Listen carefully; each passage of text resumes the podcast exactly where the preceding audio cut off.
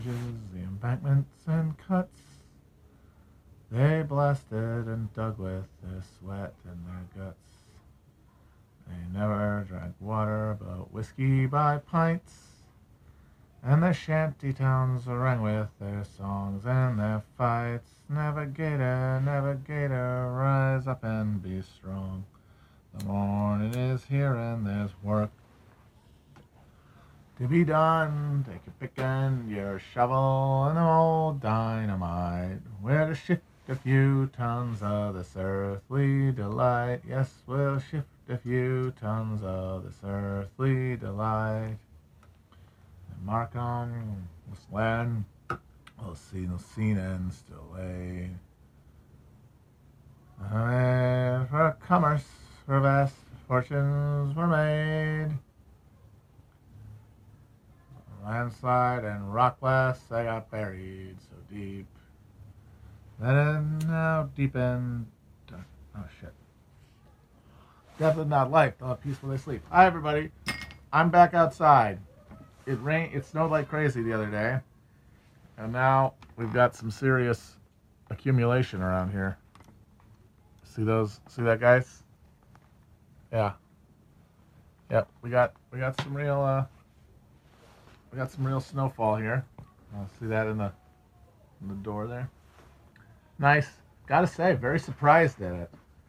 Kind of thought they stopped doing that in New York before March, but it's nice. Not too cold. It's like 30. So it's beginning to look a lot like Christmas. Anywhere you go.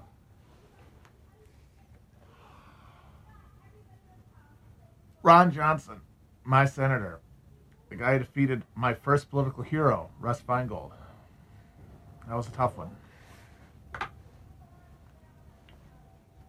And then, real kick in the dick when he beat him in the rematch, which I kind of assumed uh, Johnson was going to lose, but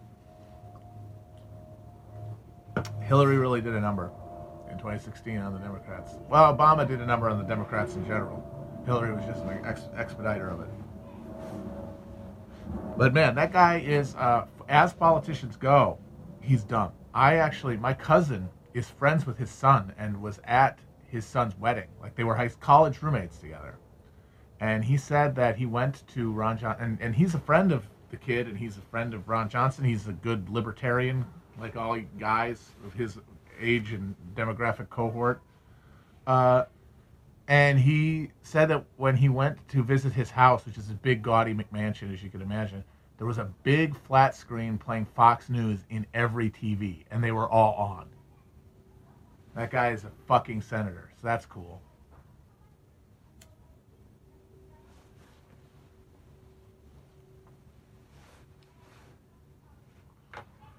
So, yeah, I really dislike that guy, but what are you going to do?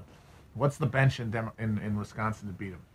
What is the what is the way what, what way can a Democrat win an election now at this point? How can a Democrat win an election in this country, given what they are as a party? Beyond, you know, House seats that are all literally written for them to govern in. It's pretty grim.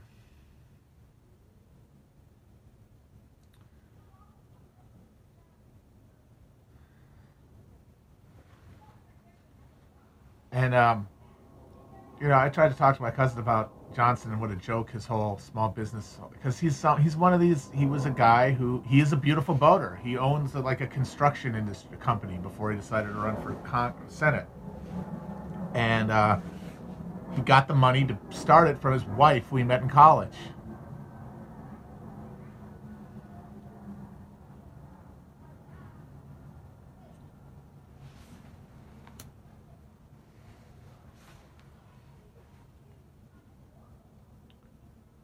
Uh, I don't wear shorts when it's outside when it's cold on purpose as a flex. I have done it occasionally. I have. I, I will admit that I have done the thing where you wear like a sweatshirt and uh, shorts. I've done that, but I don't. I don't try to try to big dog my my uh, cold tolerance, although it is pretty high. I will admit. Croods. Anybody seen the Croods two yet? What are they, what, what's the take? Does it improve or, uh, on any? Does it does it expand the mythos of any in any way? Do we know more about the Croods universe?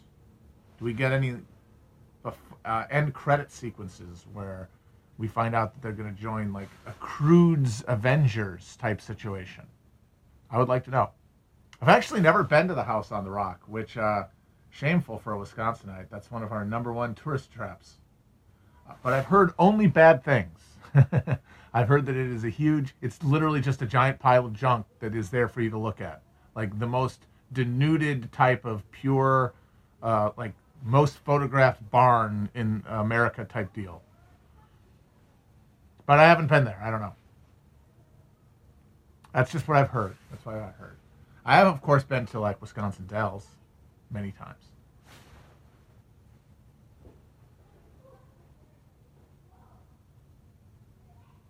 And I, I, I'm, I'm a little annoyed though that I have never been to Taliesin, which I think would be cool. Eagle River, of course, up north. I've been there uh, frequently.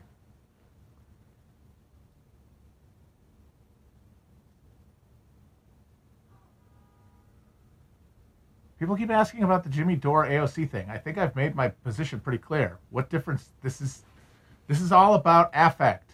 It's about there's AOC. She's in office. I can't do anything about that, one way or the other. I can't affect her behavior in any way.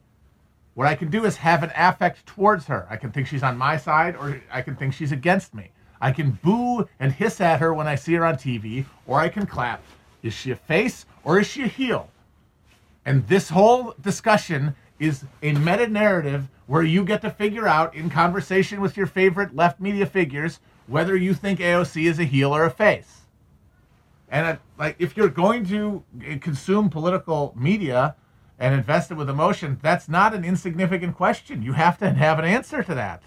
Everybody in this fucking drama that we're experiencing, this public, this kayfabe uh, uh, political reality, everybody has to have a face or heel uh, value for you to have programmed, so that you can get your your joy out of having a reaction to when they do things to get them mad at them or to get happy when they do it. Both ways to root for or against them. That is the narrative that you're engaging in. And you have to know who is the people to applaud, applaud and who are the people to boo and hiss. And this is how we figure that out. In the Biden era, without Trump being there, the question now is much more uh, is going to be much more pronounced. Who in the people now governing are to be booed and hissed, and who is to be cheered? That's it and I don't real. I mean, I can't. I don't watch wrestling. I mean, I don't want to sound fucking. Uh, you know, I, that sounds very uh, pre- pretentious and and and uh, and above it all, like, oh, you you peasants dealing with this. It's just for me, I can't. I can't get enough emotional investment in it because all I can th- keep thinking is, if AOC did do a uh, first of all, if you decide as a person, if we decide, there's no we to decide. Worst of all, whether she should do it. We all decide, all right, AOC, yeah, she should push for a Medicare for all vote. Okay, what now?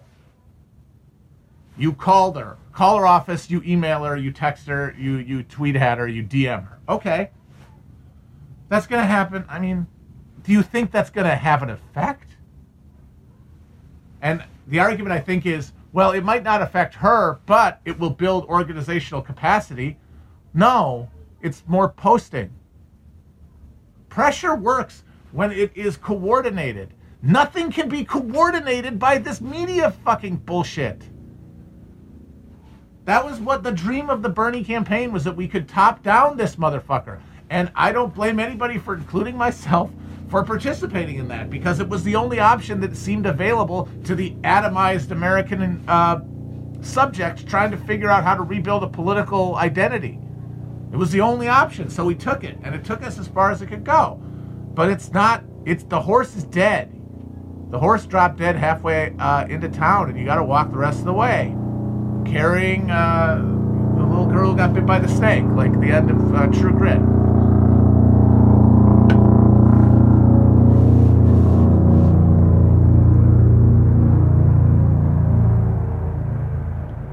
Also, if you say no, no, that she shouldn't do that, what does that mean? And there's the if you if she does do it, all right. Here's the people who voted for Medicare for all. Here's the people who voted against it. I guess the question is, like you as a per, as a voter can say, ah, I will not support them anymore. Like, you'll flush people. But we know, and the thing more importantly is those votes don't mean anything. How many people campaigned on Medicare for all in 20, 2020 to try to steal Bernie's left wing credentials, including the fucking vice president elect? They can say anything. And in a context where a vote is dead in the water, they can vote anyway. And more importantly, even if that did give you something to do, the thing to do disappears into the wind with every other media based political organizational tactic. They can't work. We know it can't work. Everything else is secondary. I don't care about any of the fucking specifics of any of these arguments and about weighing like Jimmy Dore's soul against a feather to see if he can go to fucking the afterlife or, AOC for that matter. It doesn't fucking matter. You're just and if you decide AOC is a is a is not a heel, she's a face. Well, good. Now you've got Jimmy Dore. He could be your heel. You've got somebody to boo out of it. You've got somebody to invest. You you know the sides, so that you can you can cheer on the people that you want and boo and hiss the people you don't like. I don't care about it. There is no left. There is no there is nothing to res- there's no us to make decisions like this.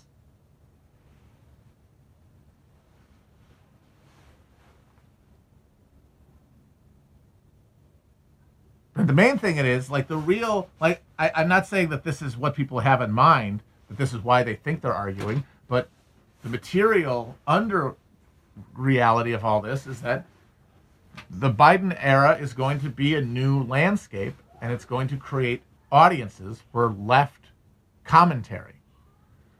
And this moment, as the uh, uh, administration shapes into being, is when sides are called, when audiences and uh, and creators align themselves. And this is what's happening. It's a sorting mechanism. These controversies, in, in, in addition to being balls of string we can bat around function as sorting mechanisms for who is in whose audience, who's in whose demo.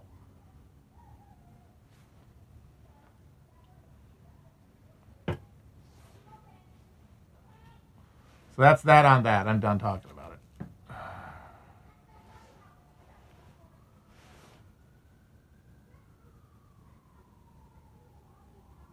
And of course, that means that that to me that that's why my whole job now has is has thrown me into sort of a constant anxiety uh, uh, cycle because I'm more and more convinced every day that this that this illusory uh, political uh, reality that, that we invest our emotions in is a fundamental hindrance to our ability to recognize the, the conditions around us and to act from them. But I also depend on this, you know, for for all of a lot of the good things in my life.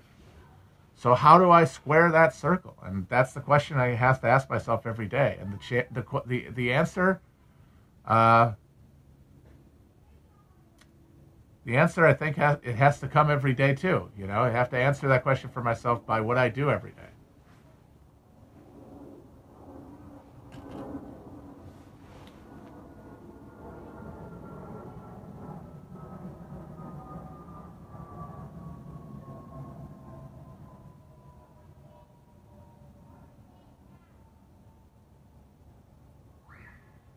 Nothing matters. See, that's the other problem. Is I don't want to say that. I don't want to get that message across.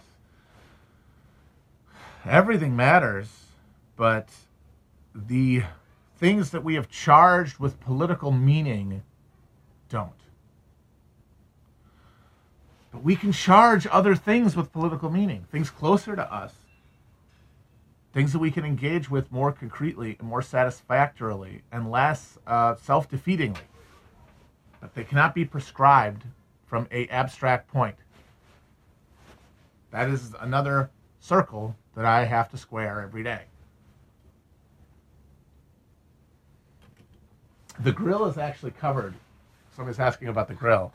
The grill is, where is it? There it is. Look at that puppy. Look at how much fucking snow's on that baby. Love it.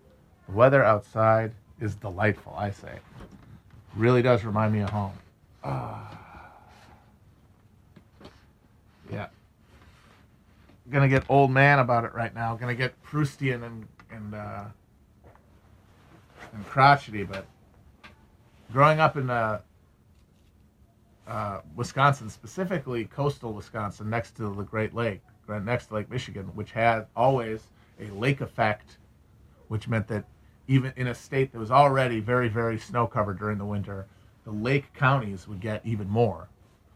Uh, yes, it's coastal. Fuck you. The, the, the, Great Lakes are the third coast, sir.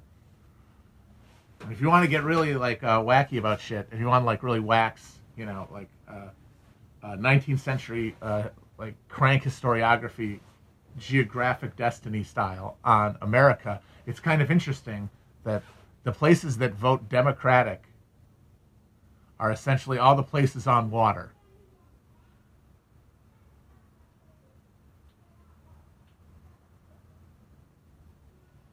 But anyway, uh, so coastal Wisconsin, they get more snow even than inland. And so the winter when I was growing up was, uh, my memories are of huge snowbanks and King of the Hill and my fucking jeans getting wet going in and playing uh, uh, at recess and wearing moon boots in kindergarten and, and uh, mittens mm, uh, pinned to jackets. It's a it's a very vivid mindscape of like impressionable time in my life. Ah. So yeah, I'm actually kind of like being chilling out here and seeing the big piles. Saw snowman today. Awesome.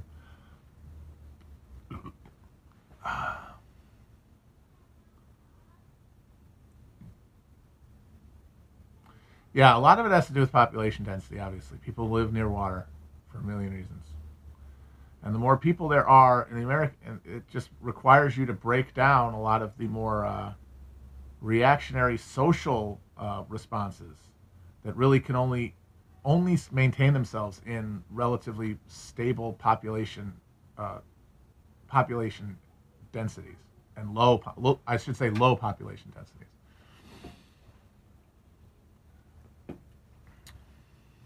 Cosmopolitanism, they call it. That's why Turkey is very interesting as like a, a Middle Eastern United States. I know people. Israel isn't the American. Uh, isn't the America of the Middle East. It is just America. Turkey is the America of the Middle East, and they got a big, broad middle swath of sullen, uh, uh, religiously uh, fanatic or religiously devout uh, uh, Islamist sort of conservatives, where uh, where like devo- devotion to is, to Sunni Islam is also correlated to neoliberal economics somehow, and then on the coasts, you've got the uh, the, the, cosmopolitan types who uh, who who who still cling to Kemal uh, Ataturk's secularism, and are more you know left in general.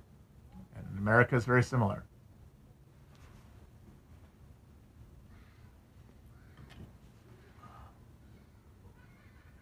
And if anyone ever wants uh, proof of the of the argument that Turkey is the United States of the Middle East, a couple years ago there was some dumb kerfuffle about an American uh, minister who got detained in Turkey because they thought he was connected to the Gulen network, and Trump did like retaliatory uh, like sanctions on the lira and it's and it just uh, the lira had a crisis. It like dropped hugely dropped in value very quickly.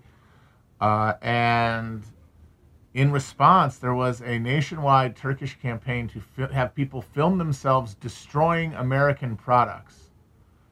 And one I remember distinctly was a guy yelling into the screen, uh, cutting a promo against America with a hammer in his hand, and then getting down on a driveway and smashing a line of iPhones. And I just remember thinking, yes, that is that. There we are. There we are.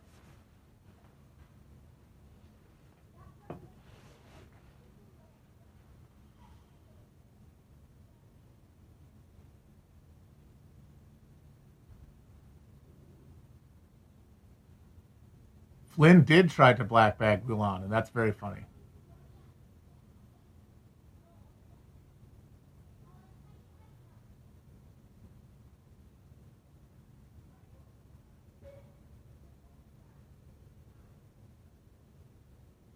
Milwaukee does not have a nice flag. Milwaukee has a terrible flag. We are talking flags a couple weeks ago. The Milwaukee flag is embarrassing. Some clip art ass shit. And then Wisconsin itself has a low, a bottom tier, bottom five flag. Uh, somebody showed me uh, that there's like a vexology uh, society that ranks the American flags, the Amer- the flags of the Americas, rather, like all the states and provinces of, of the United States and Canada. I don't know if Mexico, but definitely those two. And number one was New Mexico, which correct, and uh, Wisconsin was in the bottom five also accurate. It, yeah, Wisconsin's flag has the words 14, 1848 on it, not 1488. Although you could do that if you wanted to. That'd be a clever bit of uh, culture jamming. Uh, because that's when it was founded. But that's just dumb. Why are you doing that? Why are you doing that? Why would you do that? Arizona's is also good. I would say that Arizona, New Mexico the best flags, both of them. That's one and two for me in the United States. And that's kind of amazing that they were the last two continental states brought into the Union. Maybe like, it, it, had taken that long for uh, uh, like modern ideas of aesthetics to to carry on because the earlier flags are from states that were brought into the Union in the middle of the 19th century, the florid, uh, a very florid era, you know, florid prose, uh, over um, over furnished rooms and overly intricate flags. Here's a miner, and here's a farmer, and here's a sailboat, and here's some lead bricks, and uh, here's a bushel of wheat.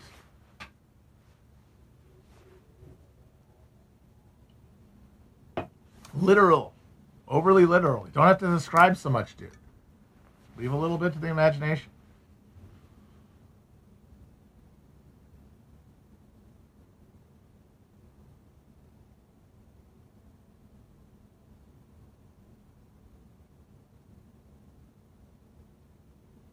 I got to say, I think that there is a sign that maybe if we haven't gotten better at some arguments in America, maybe we've just have so many more pressing idiocies that we can't remember the old stuff.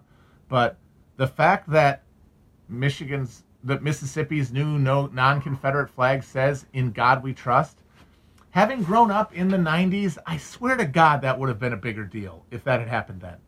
Putting God on a state flag, I because that's the kind of shit that people actually talked about in like the late 90s early aughts.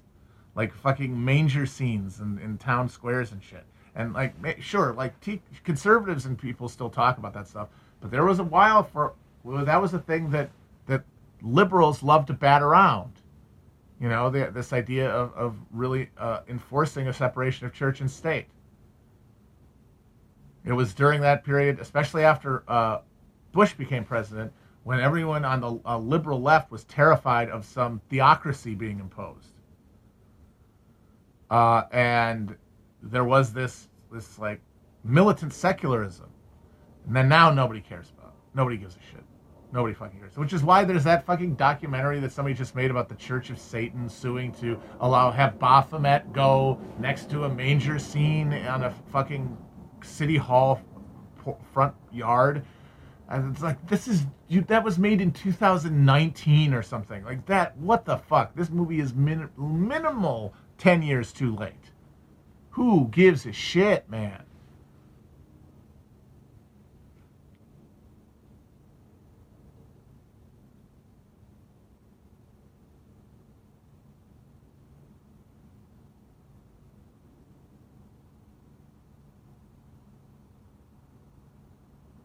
Yeah, there is no more Reddit religion than Church of Satan, which is just libertarianism with capes. Anton Szandor LaVey was explicit about this. He basically just took uh, Randian objectivism and added ritual. That's it.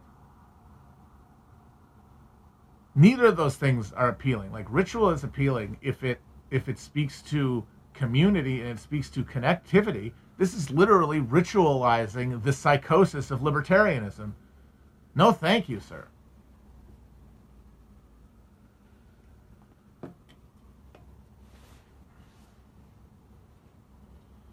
Baphomet was. Uh, this is funny that like in this yeah, Baphomet uh, is a corruption of the the name Muhammad, and it was. Uh,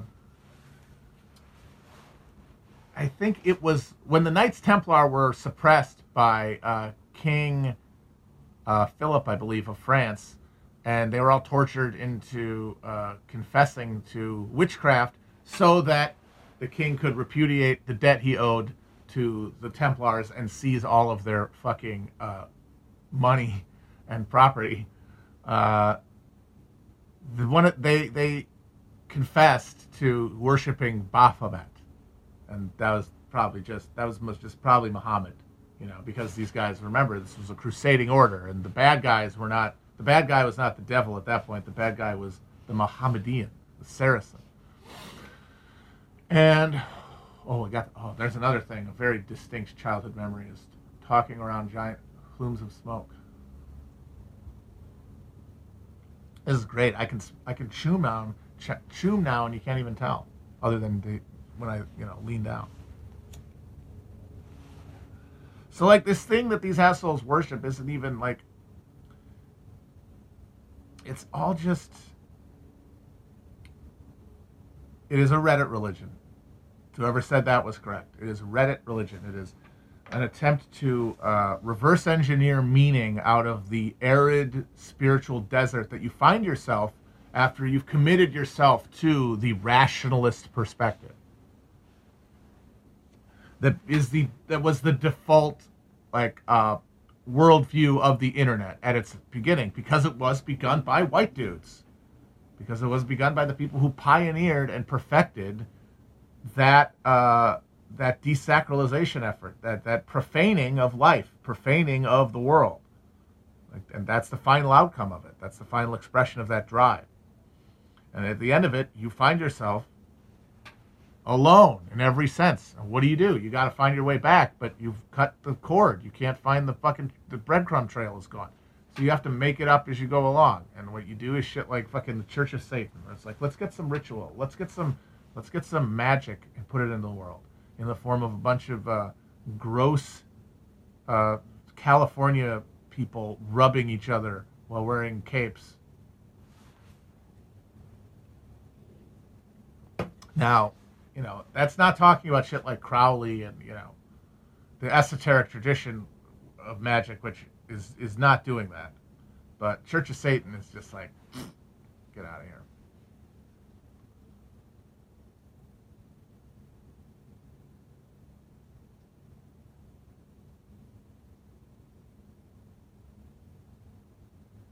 Freemasons are a similar deal. Certainly. But that's like at a higher le- social strata where like social bonds remain intact longer because you're perpetuating a class project, at least in the, you know, at the elite level of masonry. But I think for most guys, it's just, it's like the Kiwanis Club. And then even at the top levels, it's just like a Kiwanis Club for the rich and powerful, at which point, once again, conspiracy becomes uh, an obsolete concept because you're just describing capitalism and how it functions in social terms.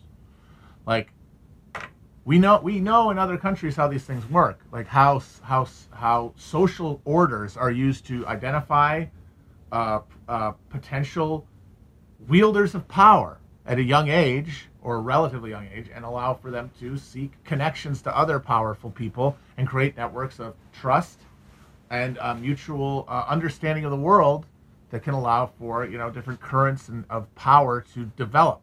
Uh, in South Africa, after uh, the British left after World War II, and uh, the Nationalist Party, which had been like a uh, a, a the um, which had been the like Dutch nat essentially the Boer Nationalist Party that had resisted British rule before the war. Uh, was opposed to the, the like the the Liberal Party, which was like the dominant sort of collaborationist party uh, with the British. And then after the war, the Nationalist Party became the dominant party because they were essentially the, the, the party of national liberation, like the Congress Party in India or the ANC later. And it meant that you had this uh, rule, like the national rule within uh, in South Africa, was by this this middle uh, this tier of professional uh, members of the Dutch Reformed Church, basically these these these uh, Afrikaners. Because remember, there are tons of Brits, there are tons of English uh, de- uh, descended people in South Africa. There are also a bunch of Indians of all ca- of all classes in South Africa, and Jews. Shout out to the Friedland family. But the the, party of post-war uh, rule was the nationalist Afrikaner Party and how it ruled was in public through you know its offices, the prime minister and and uh, and the parliament and and and a formal democracy that included white voters. Uh, but in practice, it was a cabal within the greater uh, Boer ruling class of uh, high level uh, industrialists and uh, high level professionals, both political and bureaucratic and academic, who mingled socially and through those social relationships established positions of power. And in South Africa, the uh, real recruiters of people into a power structure was more than the votes in parliament uh, was the membership of an organization called the Afrikaner Broederbond, which is uh, Dutch South, which is uh, Afrikaner for the Afrikaner Brotherhood. And it was like a, a Masonic society. And, uh, and people who uh, joined it early and showed promise moved through the ranks. Uh, that's where Heinrich uh, Verwoerd, who was like the post war sort of mastermind of apartheid, uh, that's where he came up. And they ran the whole thing, whole show behind the scenes. But like, it wasn't really behind the scenes. You know what I mean? and it's I think it's very similar with us with all these like seemingly these these organizations like the Bilderbergers and the Trilateral and, and the Masons and fucking Bohemian Grove.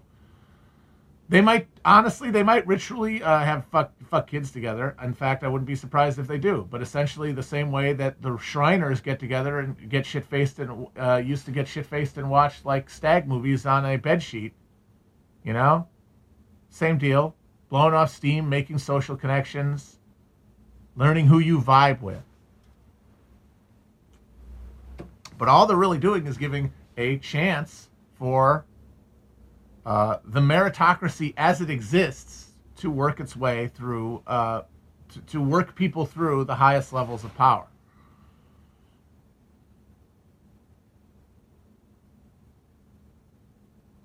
Virtue signal some more. What virtues should I signal? Who would like to see? Who has a virtue? Let's do it like Cameo. Who has a virtue they would like to see me signal? I'll signal it for you.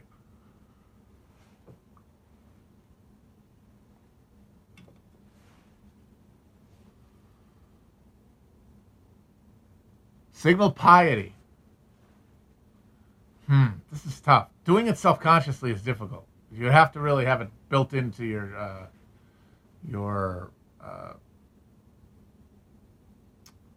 your online identity to just be able to instinctively virtue signal. I guess it could just be like, uh, uh, I, I, pray every day. Is, it, is that what it is? Just like saying that you do it? I don't know. I don't. I don't really know how you do it.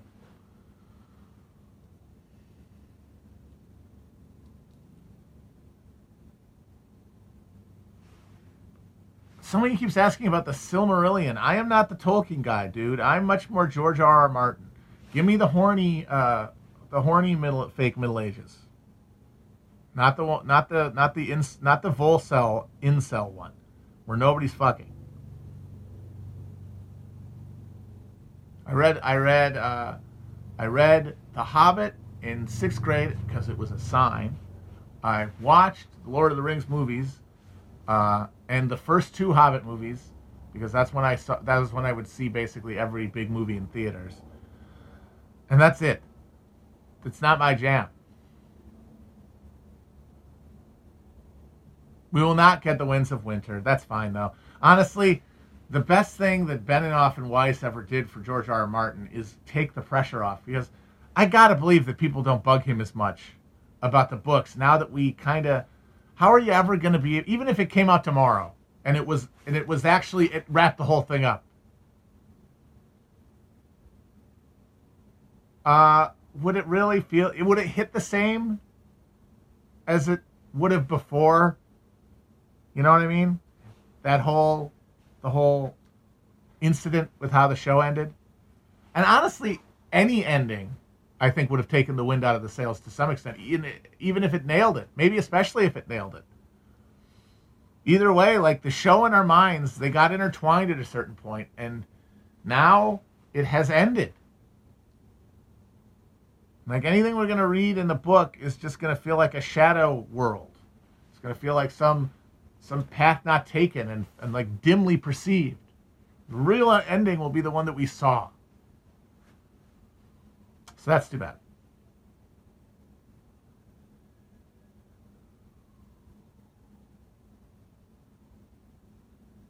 I'm I'm gonna watch the prequel show probably because I do like the lore, and in, you know if you get annoyed with Benioff and Weiss, uh, at least all this stuff has been written so you don't have to worry going in about them having to improvise. But I do. Uh, what's it going to be about? I think it's about the Targaryen invasion. I don't know. Like, if you were going to do a prequel, wouldn't it seems like that's not the most interesting angle you take. Like, obviously, the Dance of Dragons seems to be to be the obvious one. Why wouldn't you? Why wouldn't you do that one? That's like it's got a built-in narrative. It's got drama. It's got it, it, it's. Why wouldn't you do the Dance of Dragons?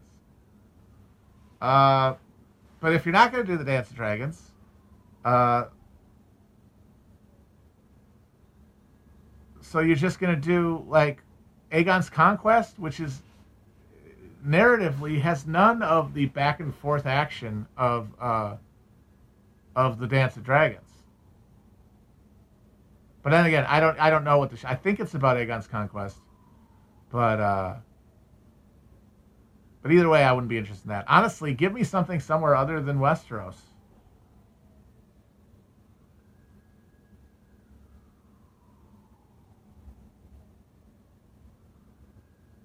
I originally thought they were going to do something about the Age of Heroes, but I guess not. Or are they doing that also? I don't know. I should. I'll, I'll, we'll see. I might. I might be over it by the time any of this stuff airs, and I might have evolved beyond the need to keep up with this shit. Who do the horsey people represent? The Dothraki or the Mongols, or like I mean, essentially all steppe nomadic warlords. I don't have thoughts on the Silmarillion. Leave me alone.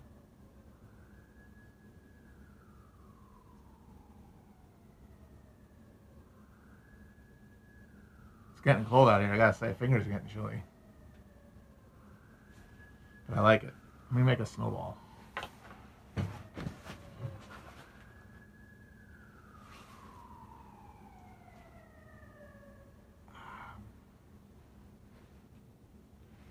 Qarth isn't Qarth basically like medieval Baghdad? Like Braavos is Venice. Uh, but I think Qarth is like medieval Baghdad. Oh, fuck.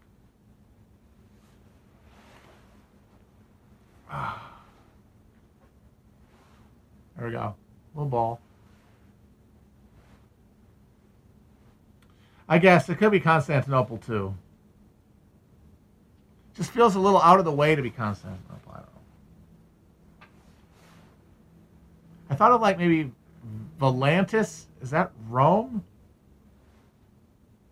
I'm making a little snowman here. This person, this person keeps asking this baffling question that I have to talk to. Uh, when did I first realize that power is real and that my and my beliefs don't really have any of it? When did I first realize I was powerless? Well, I mean, we all dis- we all realize we're powerless as children. And then we spend the rest of our lives trying to delude ourselves into believing that we aren't. I guess when I relearned that I was powerless, probably in the hospital bed when I was stricken with uh, near fatal spinal injury.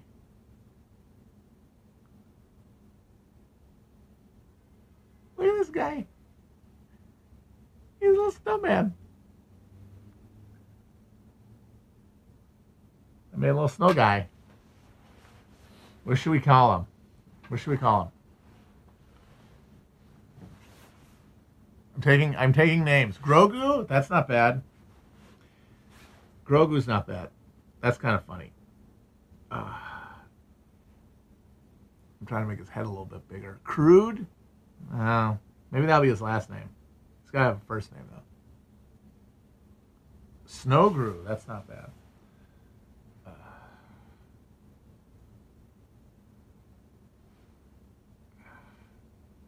I'm going to try to give him a little face, actually, here. Ow. Apologize to anybody who listens to these on the podcast format because you're not going to be able to see this. So this might not feel like it's worthwhile, but I think it's fun. Stop. That's good. Yeah, maybe I'll call him Stop. That's funny.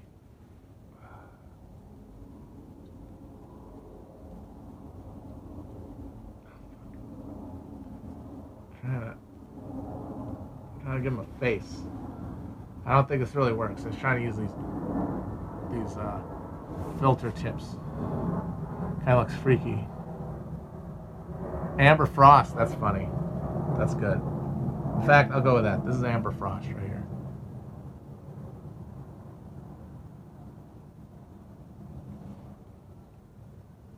It's too bad we don't use. Uh, it's too bad we don't use screenshots for the int- for the covers of the YouTube of these. I could, that would be a good one. That would be a good one for the for the cover image for this Kush vlog. I'm looking at it like a Funko Pop.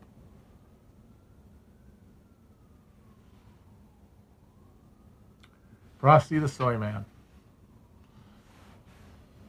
Yeah, that's good with the eyes. It's like he's got, got saw a sexy lady. Auga. Ah, man, my hands are cold. Who could have predicted that that would happen? What the hell? Packing snow. Yeah, cool. This is awesome. Having cold hands afterwards. Fuck, this is bullshit. God damn it.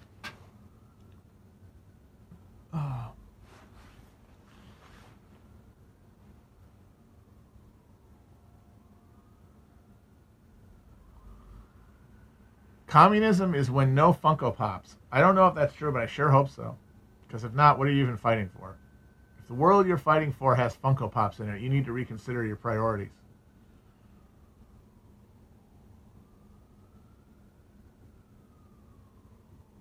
Someone keeps asking about the Silmarilla and sweater God people.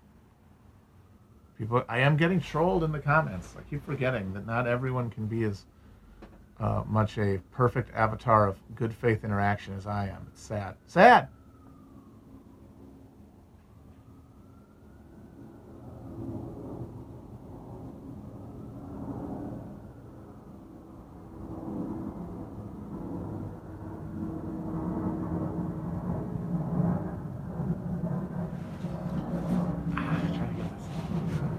Hey, you know, it's interesting. Trump has, has Trump been around lately?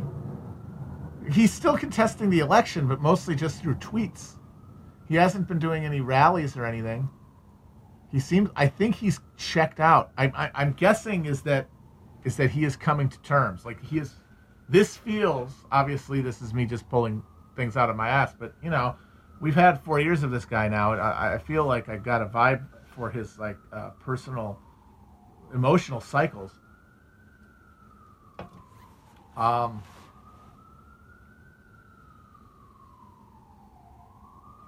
it feels like this is him hitting the end of the Kubler Ross cycle and accepting that he's going to have to leave. I mean, there was that piece that said that he says he's going to not going to leave, but he's a he's a fucking pussy.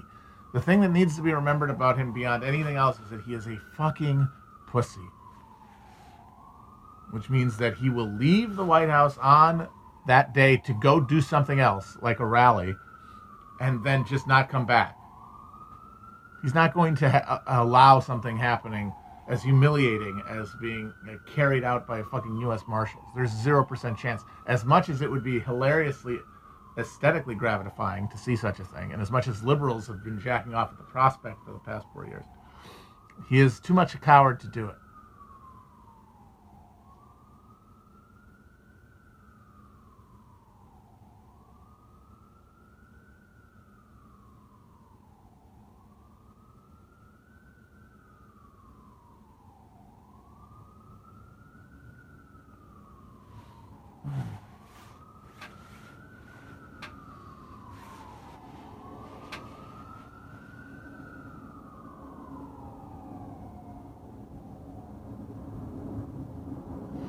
Somebody's asking how evil is George H.W. Bush compared to other presidents. I don't think that's a terribly helpful question when you're trying to, you know, understand how power works or anything.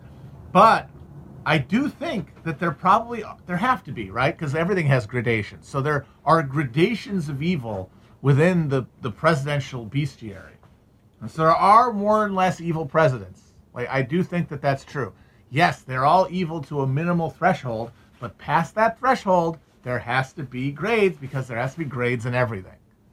So that means you can talk about it. It's just it, it's not tied to questions of you know power.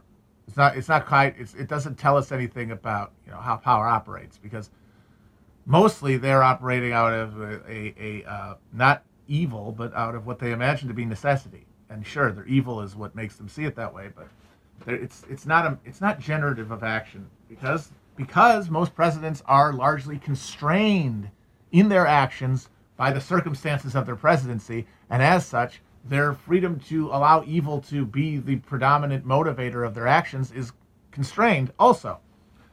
So as soon as you make that assumption and you clear that and say we're not actually talking about anything that matters, we're just talking about like idly who's the most evil like who just seems like their brain was the most desolate snake pit.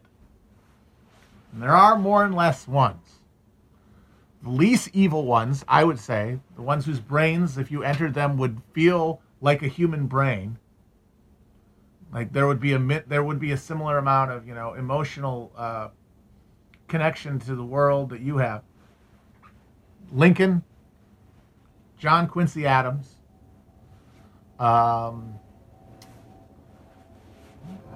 maybe JFK, because like he wasn't a good guy, but he, and he was very callow, but uh, or he might have been a stone psychopath. I don't really know enough about FDR. I think yes, yes, definitely FDR. Uh, probably even Teddy Roosevelt, even though he was a complete psycho. Um, J- James Garfield for sure. Jimmy Carter, definitely. Honestly, no, I don't think either of them. Uh, maybe Eisenhower. Grant, definitely. But we're all talking about, you know, this is slim pickings and the degrees are all relatively low. What about the people who, if you went into their head, uh, would just find would find snakes, would would find reptiles, would find a cold-blooded detachment and uh, and, and lizard-like hostility to to everything other than themselves. Uh, George H. W. Bush is top five for sure, one hundred percent. Andrew Jackson also up there. Ja- Andrew Johnson also up there. Donald Trump. Personally wicked, but too cowardly to to do the stuff. Too cowardly and lazy. Bill Clinton, 100%. Barack Sacco Crumbo, 100%.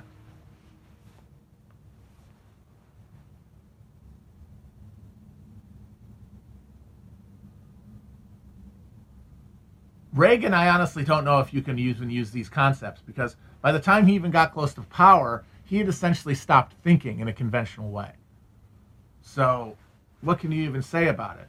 Maybe, yeah, maybe when he was governor of California.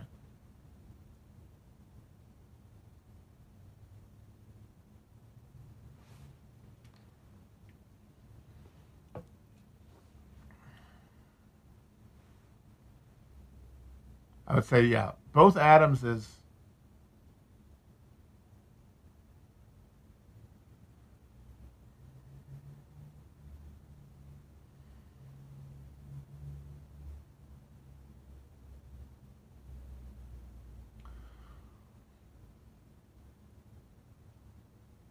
How many more presidents will there be? That's a good question.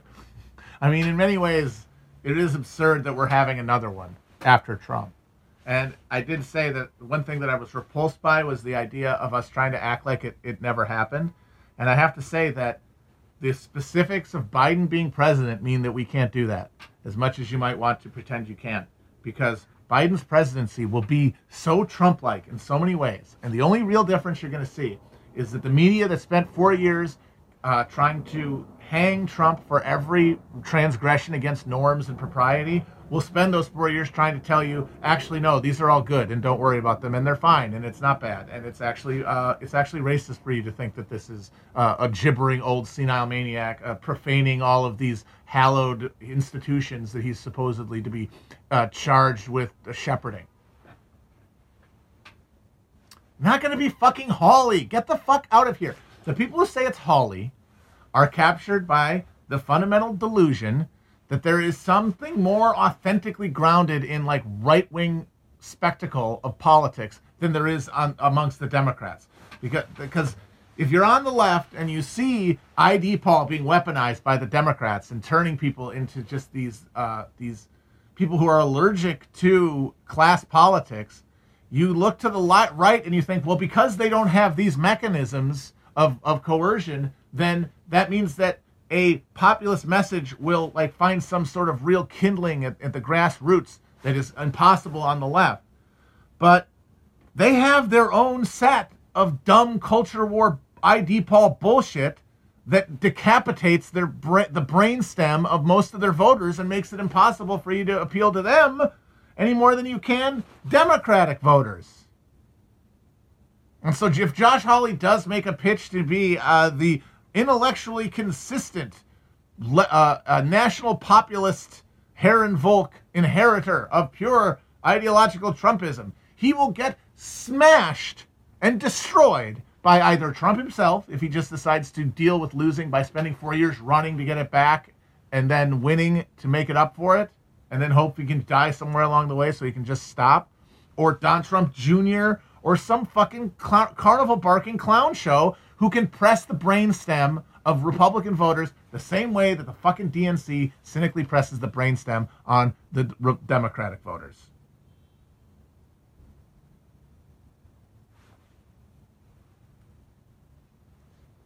Everybody who says it's going to be Josh Hawley think that because they think, well, if I was a Republican voter, I would vote for Hawley. You're not, though.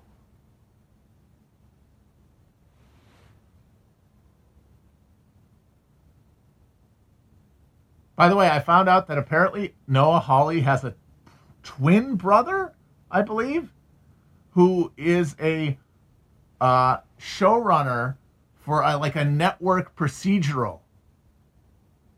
It's literally like Donald uh, Kaufman and, uh, and and Charlie from fucking uh, adaptation. It's astounding. Like you've got the sellout brother who's just making shows about like horny cops, and then you've got the pretentious brother who thinks he's doing elevated cuisine, not flipping burgers. And apparently they hate each other. That's hilarious to me. And it makes the third season twin plot with Ewan McGregor really makes sense because twins, that's not really something from the Coens. That was something from Hawley.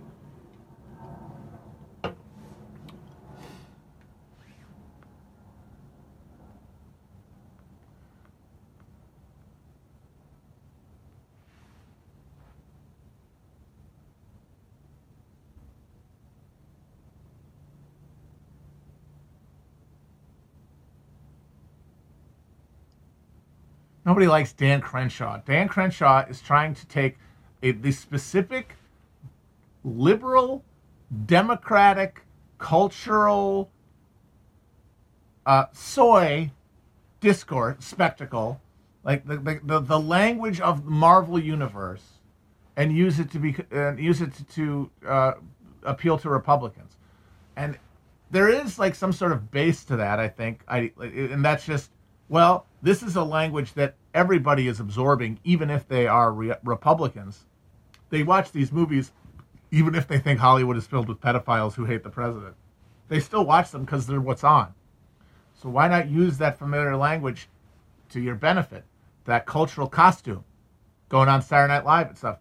But that might get you some TV appearances and it might get you uh, t- trending once in a while on Twitter but it's not going to let you raise to the ranks of the political public establishment because the people who make decisions on who to uh, send to the halls of power, uh, not your little bitch ass gerrymandered uh, signature district where they just took all the white people around Houston and put them into a little comma for you, like having to vote run statewide in, in a big ass state like Texas or run for a national office those people are not kids stewing in Marvel soy banter. Those are old fucks who want shit appealing to them, which is screaming, red faced, pissed off people like themselves.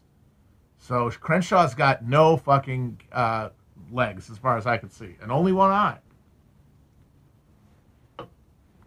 But again, don't know what can happen. That's just how it feels. Dan Crudeshaw. Now there we go. He might win something if he changed his name to Crudeshaw and he ran in like a uh, in a bearskin, like he he dressed like a caveman, and he only spoke in grunts. And he took his uh, fake eyeball out, and didn't wear the eye patch, and just had the hole, because that's how a caveman would be uh, eyelet eye, with no eye. Crudeshaw, that's the reboot he needs to become a, uh, president.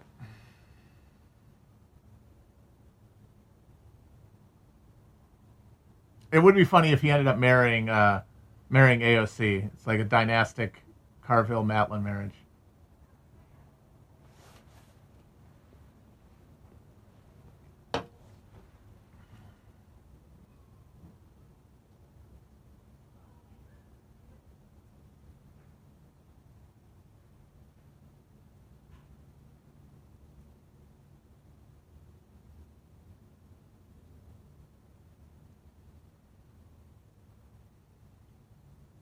Oh, I wanted to say this before I stop because I'm going to leave soon, but I wanted to mention this today. And I know I just talked about it yesterday, but I feel like I conjured something into being. Uh, today, O'Bungler came out with his list of the shows and movies he liked watching in 2020. And I got to say, I felt like a baby cyclo on a diet of straight Curbango because it was just my, it was everything I've been fucking saying about this guy laid out there. He like, uh, uh, he likes this this perfect he is a perfect amalgam of all these middle class, middle brow, uh, professional class taste. And people say, oh, he just had an intern write that. I disagree. That's true of most politicians. Like a lot of these lizards just sit in a room and stare at a wall when they're or, or are like doing ritual sacrifice shit. They don't watch TV. They don't give a shit. Like that's one thing that Veep got very right. Is that most of these people are totally disengaged from popular culture because they're not they don't fucking sit around. People, we do that because we we're caged little hamsters, and we have nothing else to do to soothe ourselves and get make sure our fur doesn't get patchy. These people have the fucking halls of power and their own megalomania to fucking satisfy every moment of their lives. They don't need to sit there and fucking watch TV. So they don't know. They don't watch TV. They don't watch sports. Uh, but I believe Obama does. When you look at what he has done since he's been president, you look at the way he's lived his whole life. I 100% believe he watches this shit.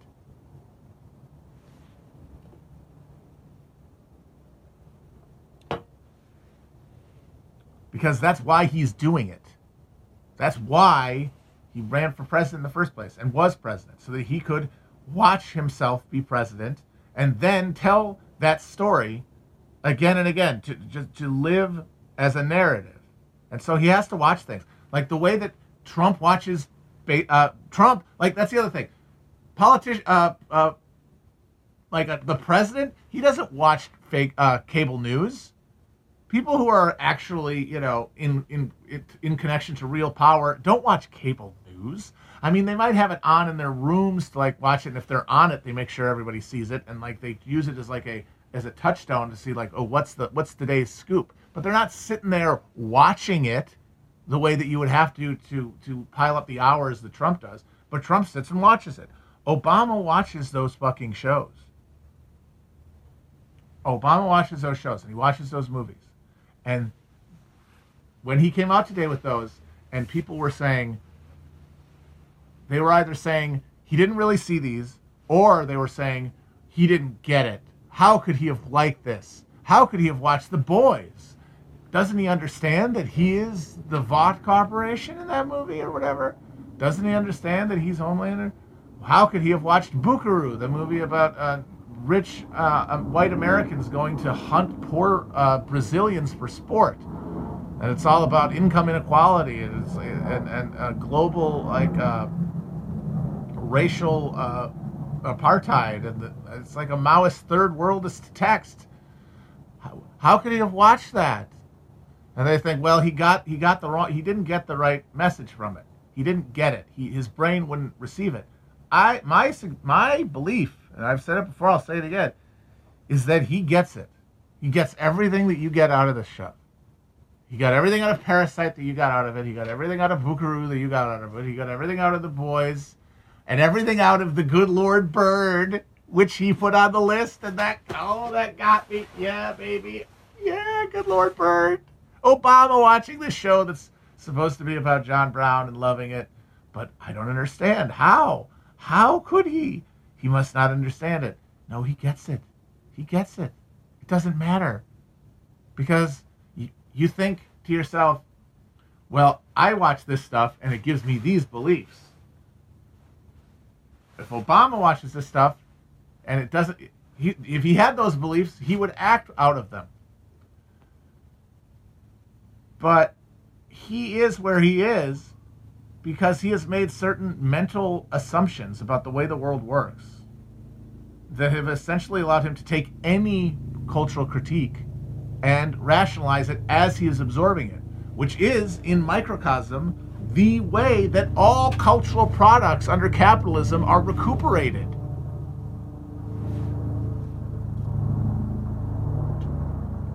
We get this thunderbolt of, of like uh, political uh, revelation from these works of art that have these like cri de coeur against a world that is unjust. And we see the injustice around us. But then we have to deal with reality because to reject the order as such is to put ourselves at risk. And we don't, we fear the risk. And so we figure out a reason that we can't act now. And for most of us, there's nothing immoral about that because we don't really have any power anyway. What we do one way or the other is minimally impactful. And so we really do have a right to ourselves to, at a certain point, take our own self interest first. Now, the thing that makes guys like Obama, guys like Obama, that narcissistic megalomania, uh, makes it so that they are able to at every moment abstract and rationalize away from the reality of the horror of like what Amer- what the world is that a movie like Buckaroo symbolizes, or the need for like revolutionary resistance to uh, to oppression as such, and a refusal to uh, to accommodate oneself that John Brown represented in The Good Lord Bird, and feel it because you're supposed to, but then, well, I'm only one president. I'm only one ex president. And that implications of that are uncomfortable because it might it means then that the fact that we consume the good art, the good media, does not confer upon us inherent virtues. I don't think it makes you bad, but it doesn't necessarily compose part of your virtues. And that is destabilizing because of how much we have built this Jenga tower of self conception out of media consumption.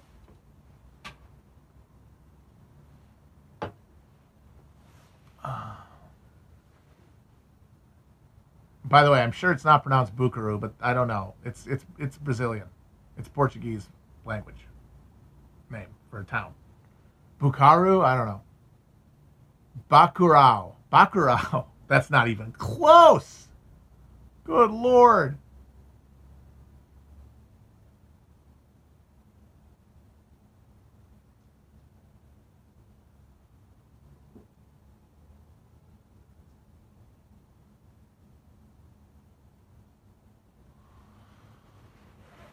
But he got the point. He watched Bukaru and said, "Yep, uh, global north, uh, enslaving and exploiting uh, global south.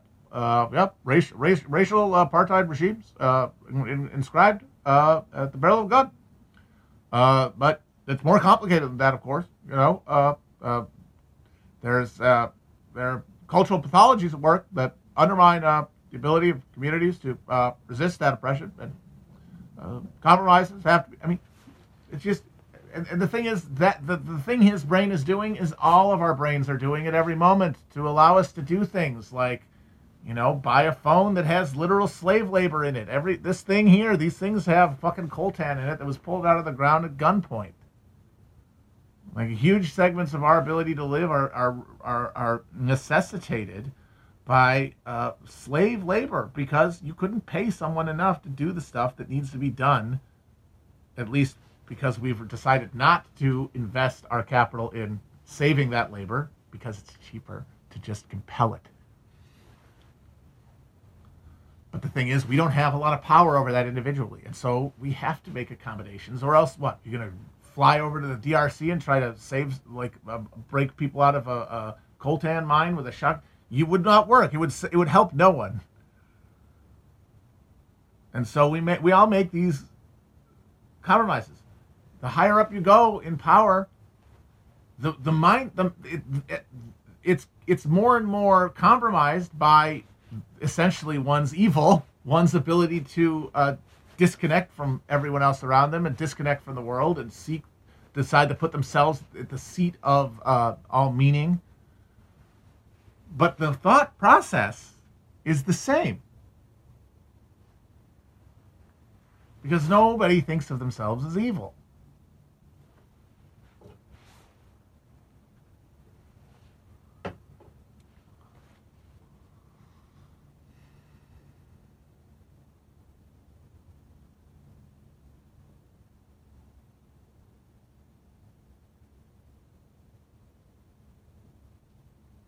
That means you just got to watch the stuff and enjoy it.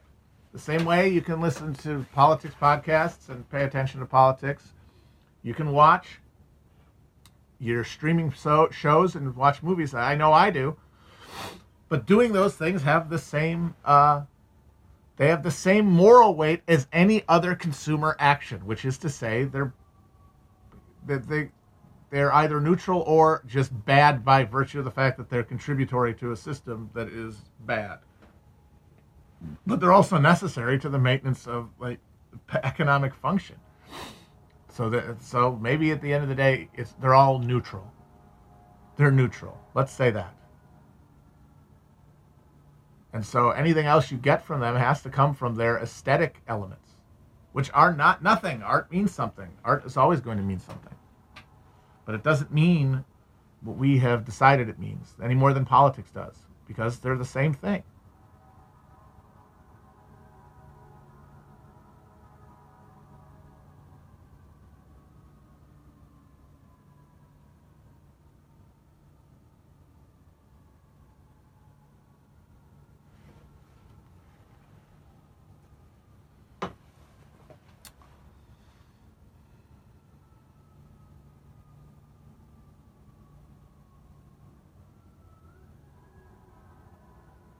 You can't expect anything from anybody in political power. Political power responds to pressure. That's it. Political, I'm sorry, political power is manifested in pressure, manifested in the ability to, to compel. And right now, the reason things are so terrible, the reason that we're watching this monstrous response to COVID, allowing this this the, any chance of even minor uh, uh, economic aid to people who are on the verge of starvation being parried down to nothing and some disgusting know nothing Wisconsin cheesehead dumb fuck just shitting in everyone's mouth and calling it a fucking chocolate sundae is because there is no there is no fear these people have. They fear nothing from us. They fear no consequence from us. Not even I mean obviously not personally, but also not even professionally or for their careers. Because we are not a public that can express anything other than the disaggregated, individual, confused, selfish, selfless, irrational, jabbering, uh, imp- political uh, uh, identity of 100 million people or whoever many vote. And as long as it's that, their job is just essentially to read demographic waves and, and figure out where to pitch messages to to maintain a structure that is essentially self-perpetuating. We have to put fucking uh, we have to put branches in the spokes ourselves by creating a by creating a will out of this disaggregation and then imposing it and saying you do this or you suffer consequences.